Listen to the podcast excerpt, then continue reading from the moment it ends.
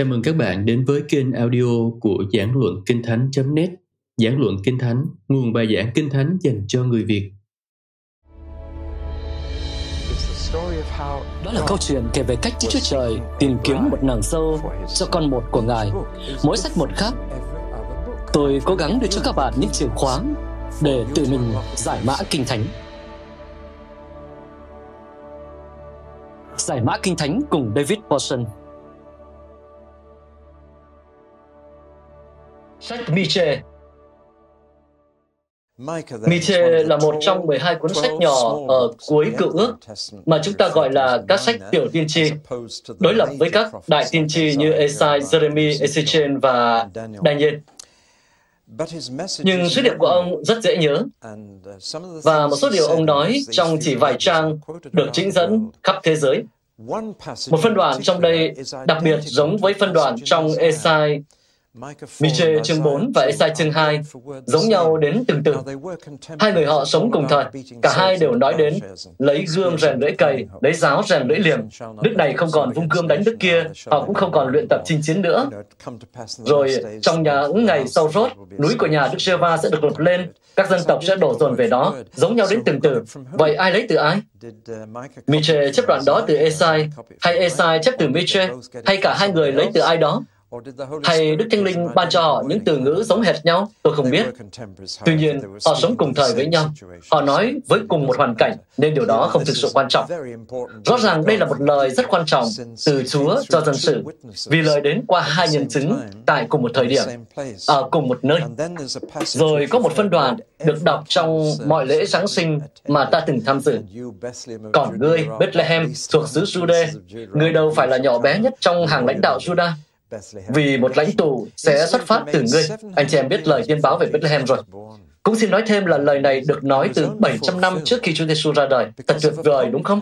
Lời đó được ứng nghiệm nhờ có thuế thân. Nên nếu anh chị em có phải nộp thuế thân, thì hãy nhớ rằng chính thuế thân do Augusta Caesar ban hành đã khiến lời tiên báo về Bethlehem trở thành hiện thực.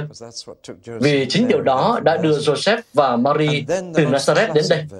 Rồi câu kinh thánh kinh điển nhất, một câu mà tôi rất thích, có gì đó rất sâu sắc, rất đơn giản trong đó.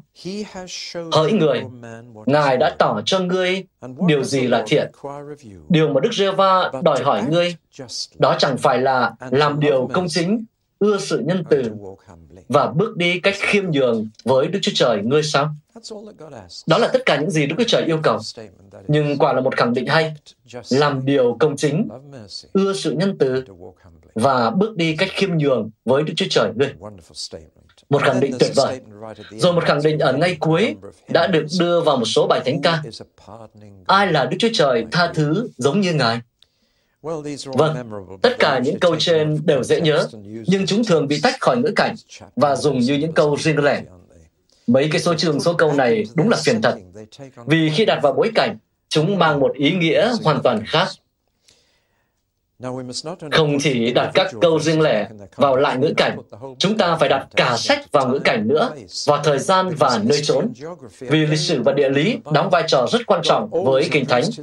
Đức Chúa Trời luôn bày tỏ lời Ngài tại một thời điểm cụ thể và với một nơi trốn cụ thể. Đó là lý do tại sao không giống với mọi sách thánh khác trên thế giới, Kinh Thánh có đầy đủ lịch sử và địa lý. Từ đọc Kinh Koran và Kinh Vệ Đà tại Ấn Độ mà xem, anh chị em sẽ thấy chúng chỉ là những cuốn sách chứa những suy nghĩ và lời nói. Nhưng Kinh Thánh là một cuốn sách chứa lịch sử và địa lý, vì Đức Chúa Trời bày tỏ toàn bộ sự mặc khải của Ngài tại những thời điểm cụ thể, nơi chốn cụ thể, và điều này rất quan trọng với Michel.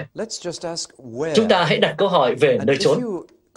Nếu có thể lấy một con dao lớn, cắt một lát, từ đông sang tây, qua xứ hứa, thì ta sẽ có một mặt cắt rất thú vị. Xứ hứa là một dải đất rất hẹp, giữa một bên là Địa Trung Hải, còn bên kia là hoang mạc Ả Rập. Nên đây là một hành lang mà mọi phương tiện từ châu Âu, châu Á và châu Phi phải đi qua. Nhưng nó thường đi xuống bờ biển. Có một con đường gọi là đường biển, đi xuống bờ biển, và toàn bộ xe cộ của thế giới đều đi xuống đó. Thực ra thì giao lộ của thế giới nằm ngay phía bắc của chỗ này. Đường từ châu Âu đến Ả Rập, giao với đường từ châu Á đến châu Phi. À, phải thế này mới đúng. châu Âu đến Ả Rập và châu Á đến châu Phi. Giao lộ nằm ở Megiddo, đồi Megiddo trong tiếng Hebrew là Hamegadon và đó là giao lộ của thế giới. Mọi xe cộ của thế giới đều đi qua đó. Và có ngôi làng nhỏ trên một ngọn đồi nhìn xuống giao lộ này gọi là Nazareth. Đó là lý do phía Bắc Israel được gọi là Galilee của các dân tộc, vì việc giao thương quốc tế đi qua đây. Ở phía Nam, trên vùng đồi núi lại đậm chất Do Thái, vì không có xe cộ quốc tế đi qua. Jerusalem bị cô lập trong những ngọn đồi của họ. Vậy là mọi xe cộ đi qua. Nhưng ở phía Bắc, giao lộ như một phòng chờ sân bay quốc tế, và ta có thể nhìn thấy cả thế giới đi qua. Đó cũng là lý do tại sao mọi người thu thuế đều ở trên phía Bắc. Hãy xét đến mặt cắt ở phía Nam. Nếu lấy Jerusalem và cắt một đường thẳng ngang với Jerusalem, thì ta sẽ thấy mặt cắt này. Đây là biển Địa Trung Hải ở một bên và biển chết ở bên kia. Hãy để ý rằng biển chết thấp hơn nhiều so với biển Địa Trung Hải. Người Israel đang lên kế hoạch đào một con kênh xuyên qua đây và mang nước ngọt vào biển chết để chúng thông nhau. Nhưng hai biển đó nằm ở hai bên hành lang đất liền này. Nó được chia làm ba phần. Có một phần bằng phẳng ở đây, và từ Hebrew để chỉ bằng phẳng là Sharon. Cho nên nó mới được gọi là đồng bằng Sharon. Tôi biết đó là một cái tên hay cho con gái, nhưng nó có nghĩa là phẳng. Và vậy là có vùng bằng phẳng này, vùng đồng bằng Sharon với những cồn cát ở rìa ngoài Tel Aviv được xây trên chỗ cát đó, rồi đường biển. Con đường chạy vào ngay bên này của cồn cát trên phần đất gần nhất của vùng bằng phẳng. Rồi đến phần gồm những ngọn đồi thấp, một dạng bục cao khoảng 300 mét, những quả đồi khá thấp. Người Hebrew gọi đó là Shephelah, tức là những ngọn đồi thấp. Rồi sau đó là vùng núi Jude thật sự cao vọng lên. Jerusalem không nằm trên đỉnh núi, nó nằm trên lòng chảo với những ngọn núi bao quanh. Người ngoại giáo luôn đặt nơi thờ tự ngay trên đỉnh núi để họ có thể thờ lạy các vì sao. Nhưng Đức Chúa Trời muốn đền thờ Ngài được xây sao cho người thờ phượng có thể thấy các ngọn núi và những vì sao để thờ phượng Đức Chúa Trời đã dựng nên các tầng trời và mặt đất. Họ rất cần có những ngọn đồi bao quanh mình. Nhiều thi thiên nói đến những ngọn đồi bao quanh Jerusalem. Nên như một người từng nói, Jerusalem như cái đèn ngủ đặt trên đĩa vũng. Nó nằm trên một lòng chảo nhỏ xinh, có các núi bao quanh. Sau đó là vùng hoang vắng, dốc đứng này. Hoang mạc Jude là nơi không có mưa, vì tất cả các cơn mưa đều đến từ hướng này và nó không mưa đến đây. Cho nên phía bên này của vùng đồi núi Jude toàn là nơi sa mạc hoang vu. Nên thực ra là ta có thể vào hoa mạc Jude sau 10 phút đi bộ từ Jerusalem, không hề xa. Khi Chúa Giêsu bị cắm dỗ trong hoang mạc là ngay dưới đồi, rồi ngay dưới đây là Jericho. Chìa khóa là Esai và Miche sống cùng thời với nhau. Họ giao giảng vào cùng một thời điểm. Nhưng Esai sinh ra tại Hoàng cung. Ông là anh em họ của vua Osia. Và ông ở ngay trong chính phủ. Ông là một chính khách thực thụ và có thể nói với các vua. Trong khi Miche sống dưới này, tại Shephelah, một dạng bục cao 300 mét. Từ đó ta có thể nhìn lên Jerusalem và nhìn xuống giải Gaza. Dân Philippines sống trên vùng đồng bằng này. Gát nằm ngay ria của vùng đồng bằng. Nên đây là vùng xung đột giữa người Do Thái và kẻ thù của họ. Tất cả các kẻ thù của họ đều lên xuống con đường này. Và đôi khi, nếu muốn tấn công Jerusalem, họ phải đi lên qua Shephelah để đến Jerusalem. Samson sống tại Shephelah, cho nên ông mới thường xuyên giao du với người Philippines dưới này. Nên đây là một dạng chiến trường giữa xa lộ quốc tế dưới đồng bằng và một vùng đậm chất Do Thái trên đỉnh các ngọn núi. Anh chị em thấy không? Hơn nữa, vùng này khá nghèo. Sự giàu có tập trung tại thủ đô trên đây. Vậy là Esai xuất thân từ tầng lớp thượng lưu giàu có. Miche là một người dân quê giản dị và ông đặt lòng cho những người bình thường, nhất là những người nghèo. Nên ông thấy rất rõ sự bất công trong xã hội, thấy rõ những người đang bị bóc lột, người yếu thế và người nghèo. Esai thì không nhận thấy rõ điều đó lắm. Ông xuất thân khá khác và họ bổ sung cho nhau rất vừa vặn. Nhưng như tôi đã nói, sứ điệp của họ thường giống hệt nhau, cũng thời điểm đó, nơi chốn đó, dân sự đó, nhưng từ một góc nhìn rất khác. Một người dân quê giản dị và một triều thần thượng lưu tại Hoàng Cung. Xuất thân đó bộc lộ khá rõ trong lối viết của họ. Nietzsche lên tiếng vào thời gian nào? Vâng, đó là khoảng năm 735 trước công nguyên, khi có một vị vua xấu đang tại vị vua Acha.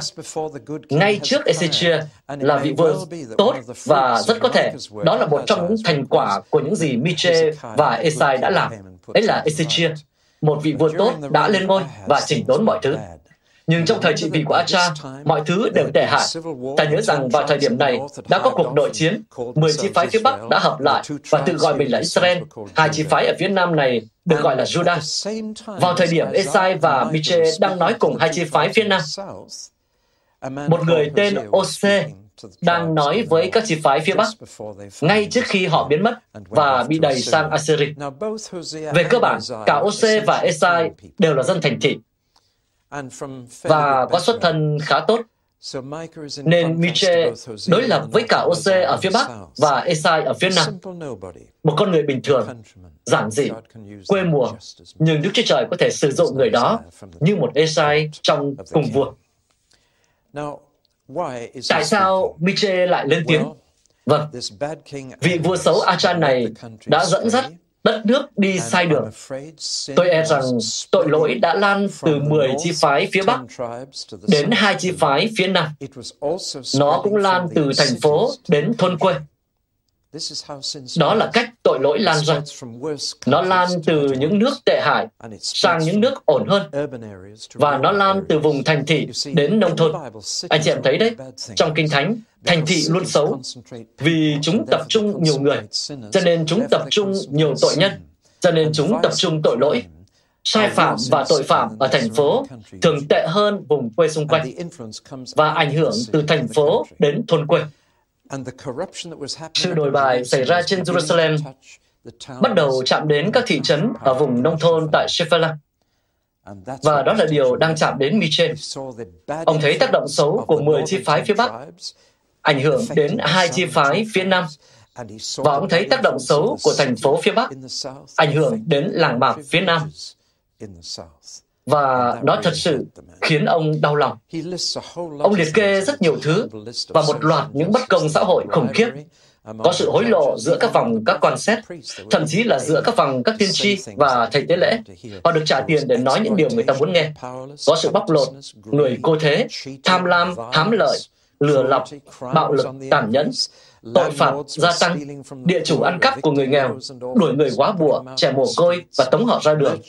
Thương nhân và người buôn bán dùng những cái cân và quả cân không chính xác. Vậy là việc kinh doanh trở nên thối nát. Tội lỗi đang xâm nhập vào mọi tầng lớp xã hội.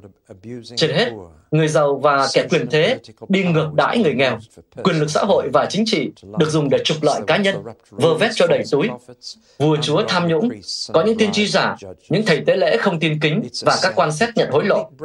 Đó là một bức tranh đáng buồn, hoàn toàn mất niềm tin và sự tôn trọng. Trên hết, ông nói rằng các mối quan hệ trong gia đình đang tàn rã. Nghe thật quen đúng không? Đã đến lúc chúng ta đọc lại những sách tiên tri này và giảng về chúng vì đó là sứ điệp cho đất nước chính chúng ta. Nietzsche khao khát có công bằng xã hội và phần tệ nhất trong tất cả những điều này ấy là nó đang diễn ra giữa vòng dân chúa, không phải nơi những người ngoại giáo. Điều này xảy ra giữa vòng dân chúa, tại chính thành của Chúa, đất nước của chính Chúa. Cho nên ông có khải tượng về việc Đức Chúa Trời xuống để xử lý và phán xét điều đó, cất đi phần đất nhỏ nhoi ở phía nam khỏi họ. Đó là nỗi đau của ông, và nó tác động rất sâu sắc đến ông. Có hai yếu tố khiến ông cảm thấy tất cả những điều này. Một là Đức Thánh Linh, và hai là chính tâm linh ông. Uh, Tôi đang nói ở chỗ nào ấy nhỉ? Dưới này. Vâng, tôi sẽ trở lại với một số điều khác. Nhưng Đức Thánh Linh đặt gánh nặng này trên ông. Và thực ra, đó là bí mật của mọi lời tiên tri. Vì Đức Thánh Linh là thần tiên tri.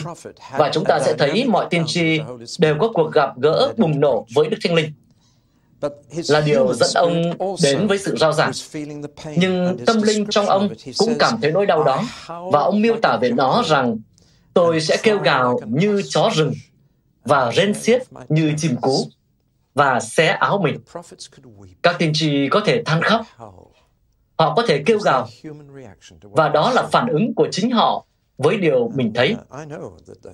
Và tôi biết, khi Đức Thánh Linh chiếm ngự những người nam, họ có thể bật khóc như khi còn nhỏ và than khóc với Chúa về một hoàn cảnh nào đó. Vâng, đây là một người như vậy. Ông đặc biệt quan tâm đến ba vấn đề quen thuộc với dân sự, thờ thần tượng, đồi bại và bất công. Nhưng điều thứ ba, sự bất công là điều thật sự hằn sâu vào lòng ông.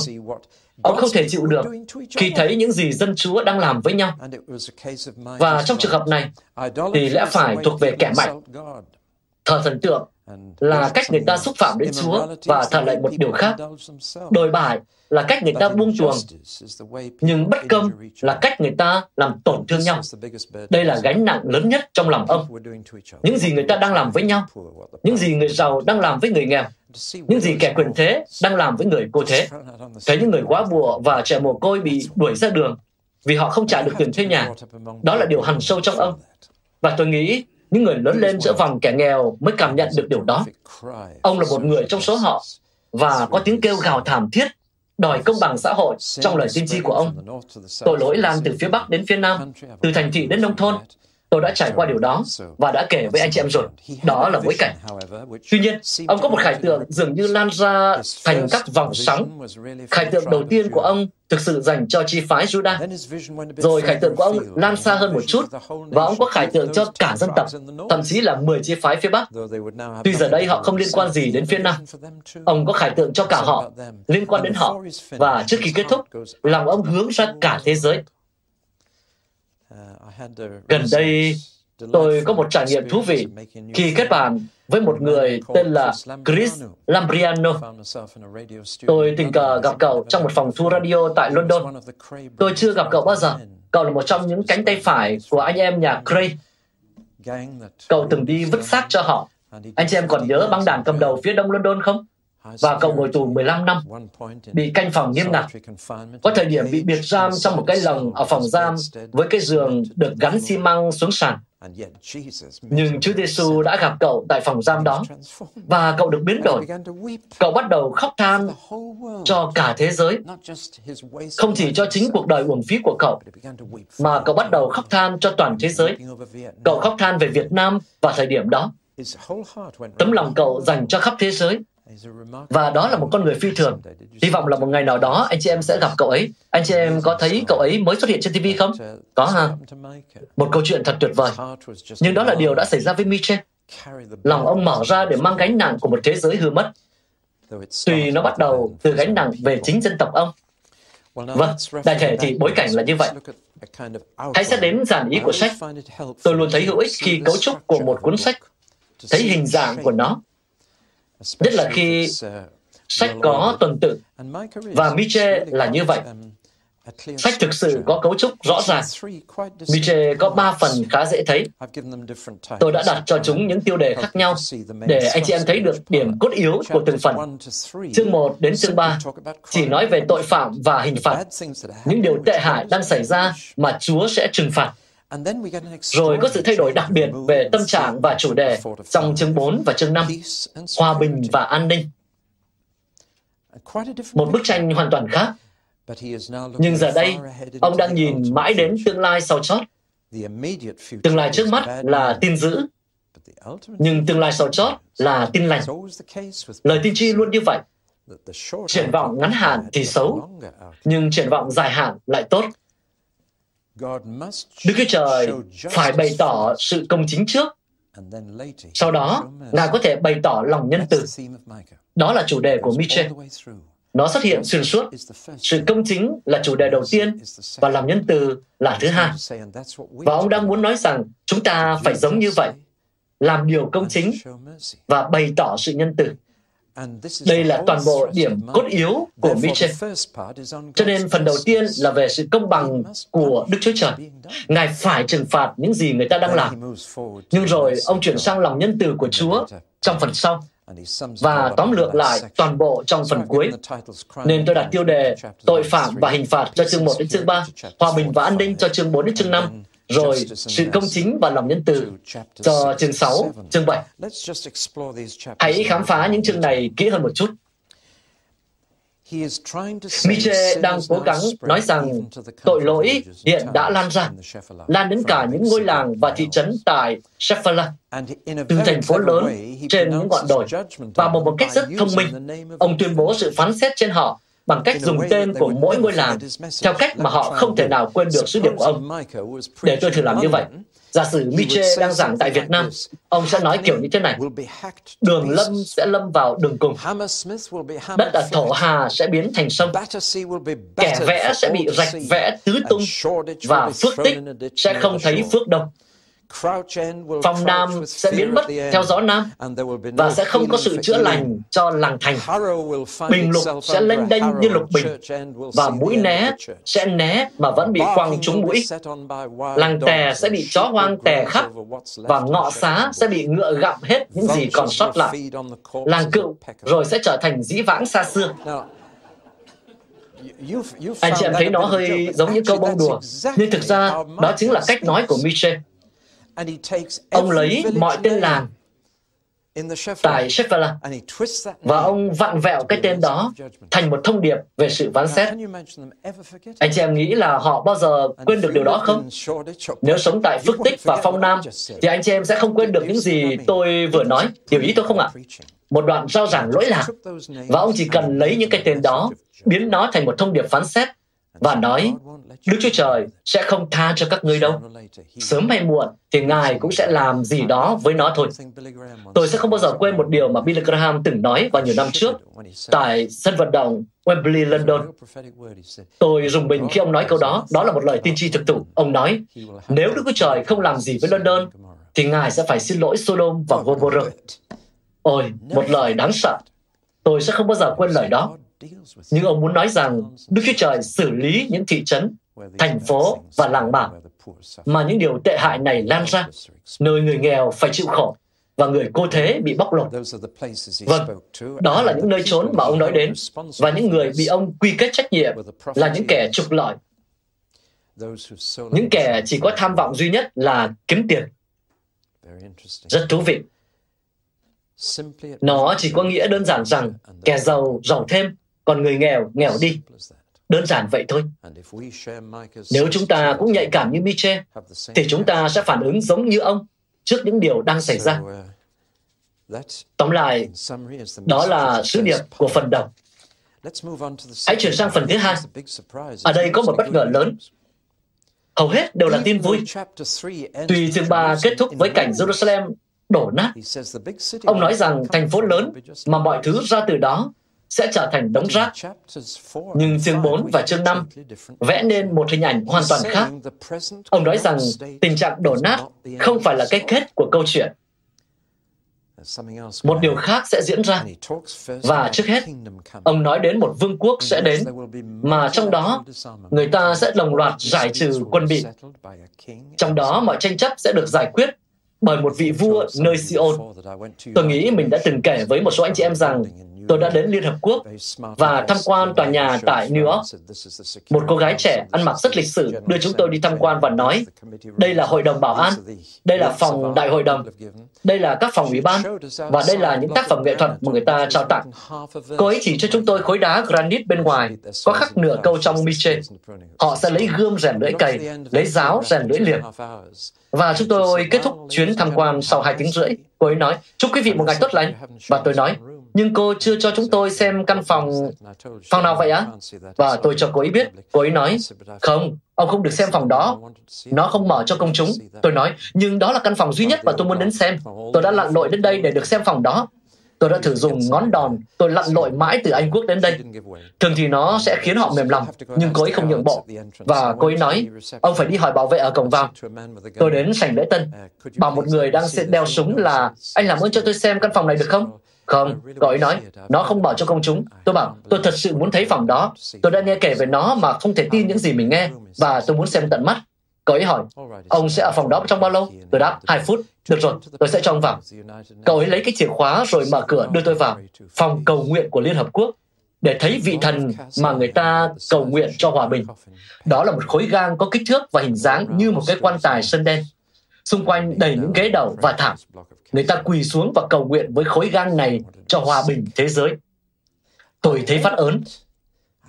Tôi đã nghe người ta kể mà không thể tin là có chuyện như vậy.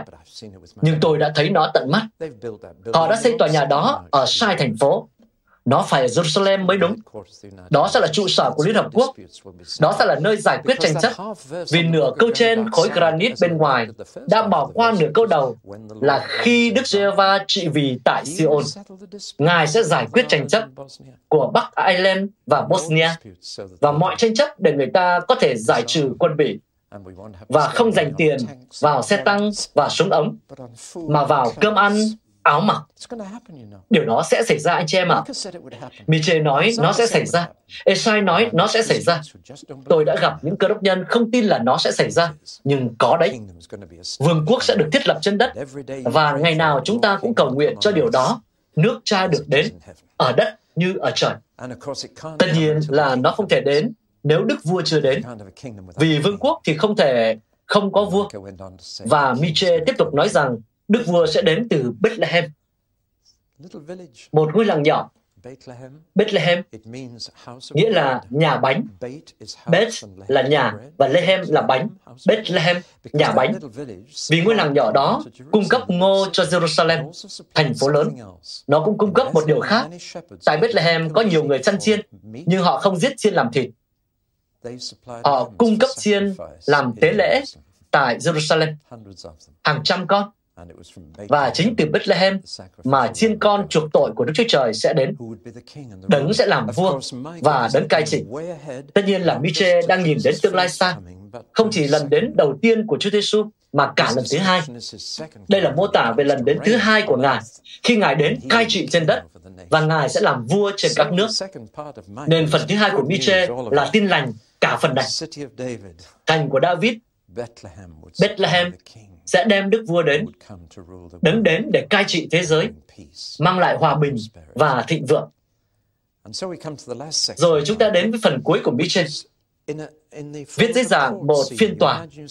Hãy tưởng tượng mình đang ở trong một phòng xử án lớn và dân chúa đứng trước vành móng ngựa. Đức Chúa Trời là công tố viên và Miche là luật sư bên bị đơn. Một cảnh tượng thú vị, nhưng tất cả đều được vẽ ra như thể đây là một phòng xử án lớn. Dân Chúa ở đây hiện đang bại hoại bởi tội lỗi, đứng trước vành móng ngựa, và Đức Chúa Trời đang chứng minh lý lẽ của Ngài. Chúa nói bằng đại tử nhân xưng ta. Miche cũng vậy, và họ tranh luận với nhau về việc ai đứng trước vành móng ngựa. Rất thú vị là Chúa biện minh cho sự phán xét của mình. Ngài nói, ta phán xét tên này là đúng. Sau đó, ông đưa ra một tuyên bố kinh điển rằng điều Chúa thực sự muốn từ họ không phải là cuộc tế lễ, không phải là huyết của hàng ngàn con chiên. Đức Chúa Trời không thích lễ nghi, mà Ngài ưa sự công bình. Rồi Đức Chúa Trời phán, đây là điều cần phải có, làm điều công chính, ưa sự nhân từ và bước đi cách khiêm nhường. Chỉ vậy thôi. Thế mà Chúa chẳng tìm được. Anh chị em biết sự công chính là gì và lòng nhân từ là gì rồi. Sự công chính là cho người ta điều họ đáng nhận, nhưng lòng nhân từ là cho họ điều họ không đáng nhận. Như một người nhờ vẽ chân dung cho mình và anh ta nói với người họa sĩ rằng hy vọng tranh này xứng với tôi. Người họa sĩ nói anh không cần tôi vẽ cho xứng với mình đâu mà là vẽ nương tay. Khi thấy ảnh chụp mình hoặc khi thấy mình trên video tôi nói tôi đâu thực sự xứng đáng được như vậy, như vậy là nương tay đó. Vâng, đó là sự khác biệt. Sự công chính và lòng nhân từ không mâu thuẫn với nhau. Chúng đi cùng đường với nhau. Chỉ khác là sự công chính chỉ có thể đi đến đây, còn lòng nhân từ tiếp nối và đi tiếp. Sự công chính cho ta điều ta đáng nhận, nhưng lòng nhân từ cho ta điều ta không đáng nhận. Và Đức Chúa Trời là bậc thầy xuất sắc về cả hai. Chúa sẽ luôn làm điều công chính. Ngài sẽ cho mọi người điều họ đáng được nhận. Không ai có thể nói được rằng Đức Chúa Trời không công bằng. Nhưng cảm tạ Chúa, Ngài không chỉ công chính, mà Ngài còn cho người ta điều họ không đáng nhận lòng nhân từ ra từ tình yêu tuyệt đối. Vâng, đó là điều Đức Chúa Trời tìm kiếm mà Ngài không nhận được. Ngài có huyết của hàng ngàn con chiên, họ giữ lễ nghi, họ giữ khía cạnh tôn giáo, nhưng Đức Chúa Trời tìm kiếm nhiều hơn thế. Có người đã nói thế này, tóm tắt điều đó rất hay. Điều quan trọng duy nhất là cách con người đứng với Đức Chúa Trời. Nhưng phép thử duy nhất cho điều đó là cách họ đứng với con người. Để tôi nhắc lại, điều duy nhất quan trọng là cách con người đứng với Chúa Trời. Nhưng phép thử duy nhất cho điều đó là cách họ đứng với con người. Nói cách khác là mối quan hệ giữa ta với người khác phản ánh mối quan hệ giữa ta với Chúa. Nếu thực sự tìm thấy Chúa và biết Ngài, thì anh chị em sẽ thấy mình làm điều công chính và bày tỏ lòng nhân từ. Vì đó chính là điều chúng ta tìm thấy nơi Chúa. Nắm được không ạ? À? Cho nên Chúa mới tìm kiếm điều đó nơi mối quan hệ giữa chúng ta với người khác theo chiều ngang. Nó phản ánh mối quan hệ chúng ta đã tìm thấy nơi Ngài. Vì thành thật mà nói, chúng ta thật mừng vì Đức Chúa Trời không chỉ công chính. Nếu Chúa chỉ xử chúng ta cách công chính và chỉ cho chúng ta điều mình đáng nhận, thì sáng nay không ai trong chúng ta được ở đây. Nhưng Ngài vượt xa hơn điều đó và cho chúng ta điều mình không đáng nhận. Đó chính là toàn bộ câu hỏi về sự công chính và lòng nhân từ. Miche khá đau lòng trong phiên tòa. Rồi sau đó, nỗi đau của ông nhường chỗ cho sự vui mừng khi ông nhận ra rằng vị quan án trong phòng xử sẽ bày tỏ lòng nhân từ cũng như làm điều công chính. Và lòng nhân từ là ân xá, là tha thứ. Và ông thốt lên rằng, ai là Đức Chúa Trời, tha thứ giống như Ngài. Sự tha thứ là một phép lạ, đúng không? Khi Đức Chúa Trời nói, ta sẽ tha thứ cho điều đó, ta sẽ ân xá cho các con. dù chúng ta phạm tội. Vậy là chúng ta có sự quân bình tuyệt đẹp ở cuối sách. Trong giao ước mà Đức Chúa Trời lập nên là giao ước của lòng nhân từ. Và Đức Chúa Trời sẽ làm điều công chính và bày tỏ sự nhân từ trong phòng xử án với dân Ngài. Ở đây có một trong những căng thẳng lớn khi chúng ta nhận biết Chúa. Vì với chúng ta, luôn có một sự căng thẳng giữa sự công chính và lòng nhân từ. Nó nảy sinh khi chúng ta phải phạt con cái mình. Đánh hay không đánh, đó là câu hỏi. Mỗi khi một đứa trẻ nghịch ngợm, thì người cha, người mẹ lại gặp vấn đề. Mình sẽ bày tỏ sự công chính và cho nó điều nó đáng nhận, hay mình sẽ bày tỏ lòng nhân từ và tha thứ cho. Chúng ta cố gắng quân bình hai điều đó, nhưng đó là một sự quân bình rất khó đạt được. Làm được cả hai cùng một lúc là một điều rất khó. Thực ra thì tôi dám nói rằng với Chúa, để công chính và nhân từ là điều rất khó nữa, trừ một trường hợp và chỉ một mà thôi. Đó là khi một người vô tội sẵn sàng nhận công lý thay cho kẻ có tội. Khi đó, Đức Chúa Trời có thể làm cả hai. Ngài có thể vừa trừng phạt vừa ân xá. Nếu một người vô tội sẵn sàng nhận hình phạt, thì kẻ có tội có thể được ân xá. Cho nên, thập tự giá là điều cần thiết. Anh chị em có biết bài thánh ca Nơi chân thập tự giá muôn đời, lòng luôn rung cảm xuyến sao không? Có một câu trong đó nay đã bị bỏ đi. Thật đáng tiếc, một câu rất hay. Nó hát thế này về thập tự giá. Ôi nơi trú ẩn, an toàn và an vui. Ôi nơi nương náu vững chắc và ngọt ngào. Ôi trốn hò hẹn, nơi tình yêu và sự công chính thiên đàng gặp nhau.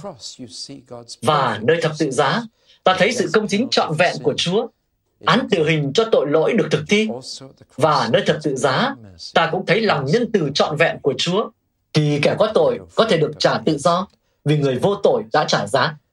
Cho nên mới cần có thập tự giá. Người ta nghĩ rằng một Đức Chúa Trời yêu thương có thể tha thứ mà không cần đến thập tự giá. Không đâu. Nếu Chúa tha thứ cho chúng ta mà không cần đến thập tự giá thì nói thật, Ngài sẽ nhân từ chứ không công chính. Nếu Ngài không chịu tha thứ gì cả và trừng phạt tất cả, thì Ngài sẽ công chính nhưng không nhân từ. Cho nên xuyên suốt cựu ước, Ngài mới nhấn mạnh rằng không một người Israel nào được tha thứ tội lỗi nếu trước hết không có sinh tế vô tội. Không đổ huyết thì không có sự tha thứ. Vì nếu không có sự đổ huyết, thì Chúa không thể vừa công chính, vừa nhân từ. Nếu đọc Roma chương 3, thì ta sẽ thấy trong đó nêu rõ rằng nơi thập tự giá, chúng ta có thể thấy Chúa vừa công chính, vừa xưng công chính cho những người tin nơi Chúa Giêsu, rằng Ngài vừa công chính và nhân từ. Và chỉ có thể như vậy, vì một Giêsu vô tội đã sẵn lòng nhận lấy sự công chính để chúng ta có thể nhận được sự nhân từ. Miche đã tập trung vào hai điều này, sự công chính và lòng nhân từ của Chúa, là điều thực sự chuẩn bị tư duy chúng ta cho thập tự giá sau này. Nếu chúng ta đã nhận được sự kết hợp giữa sự công chính và lòng nhân từ trên thập tự giá, thì điều đó sẽ được bày tỏ trong đời sống chúng ta. Chúng ta cũng sẽ trở thành những người làm điều công chính, bày tỏ sự nhân từ và bước đi cách khiêm nhường. Điều thứ ba đó cũng khá quan trọng, không kém hai điều kia. Chúng ta có thể làm hai điều đầu tiên và cảm thấy kiêu ngạo, nhưng chúng ta chỉ làm những điều đó vì Chúa đã làm vậy cho mình và chúng ta bước đi cách khiêm nhường với Ngài. Tất nhiên là Tân ước dùng đến lời tiên tri của Miche, nhắc lại lời tin báo rằng một đấng cai trị sẽ ra từ Bethlehem và cho thấy nó đã được ứng nghiệm bởi một quyết định của Hoàng đế La Mã trong cung điện của ông ta tại Roma, cách xa đó hàng trăm cây số. Ông ta nói, chúng ta hãy thu thuế thân. Quyết định đó đã đưa Joseph và Mary đến Bethlehem, rồi Chúa Giêsu được sinh ra. Nhưng niềm tin rằng khi Đức Vua và đấng cai trị đó đến, Ngài sẽ tiếp quản chính quyền thế giới và mang lại hòa bình cho cả thế giới vẫn chưa ứng nghiệm nhưng nó sẽ được ứng nghiệm khi Chúa cứu thế trở lại. Có rất nhiều lời tiên tri về những điều sẽ xảy ra khi đấng Messiah đến, nhưng lại không xảy ra khi Chúa Giêsu đến. Đó là cái cớ to đùng của người Do Thái. Họ nói rằng đấng Messiah sẽ cai trị thế giới, Ngài sẽ đem lại hòa bình trên khắp thế giới, và Chúa Giêsu đã không làm điều đó, nên Ngài không thể là đấng Messiah được. Đó là cách lập luận của họ, vì có một bí mật được giấu khỏi mọi tiên tri trong cựu ước và chỉ được bày tỏ trong tân ước ấy là đấng Misa sẽ đến hai lần. Lần đầu để chết cho tội lỗi chúng ta và lần thứ hai để tiếp quản thế giới.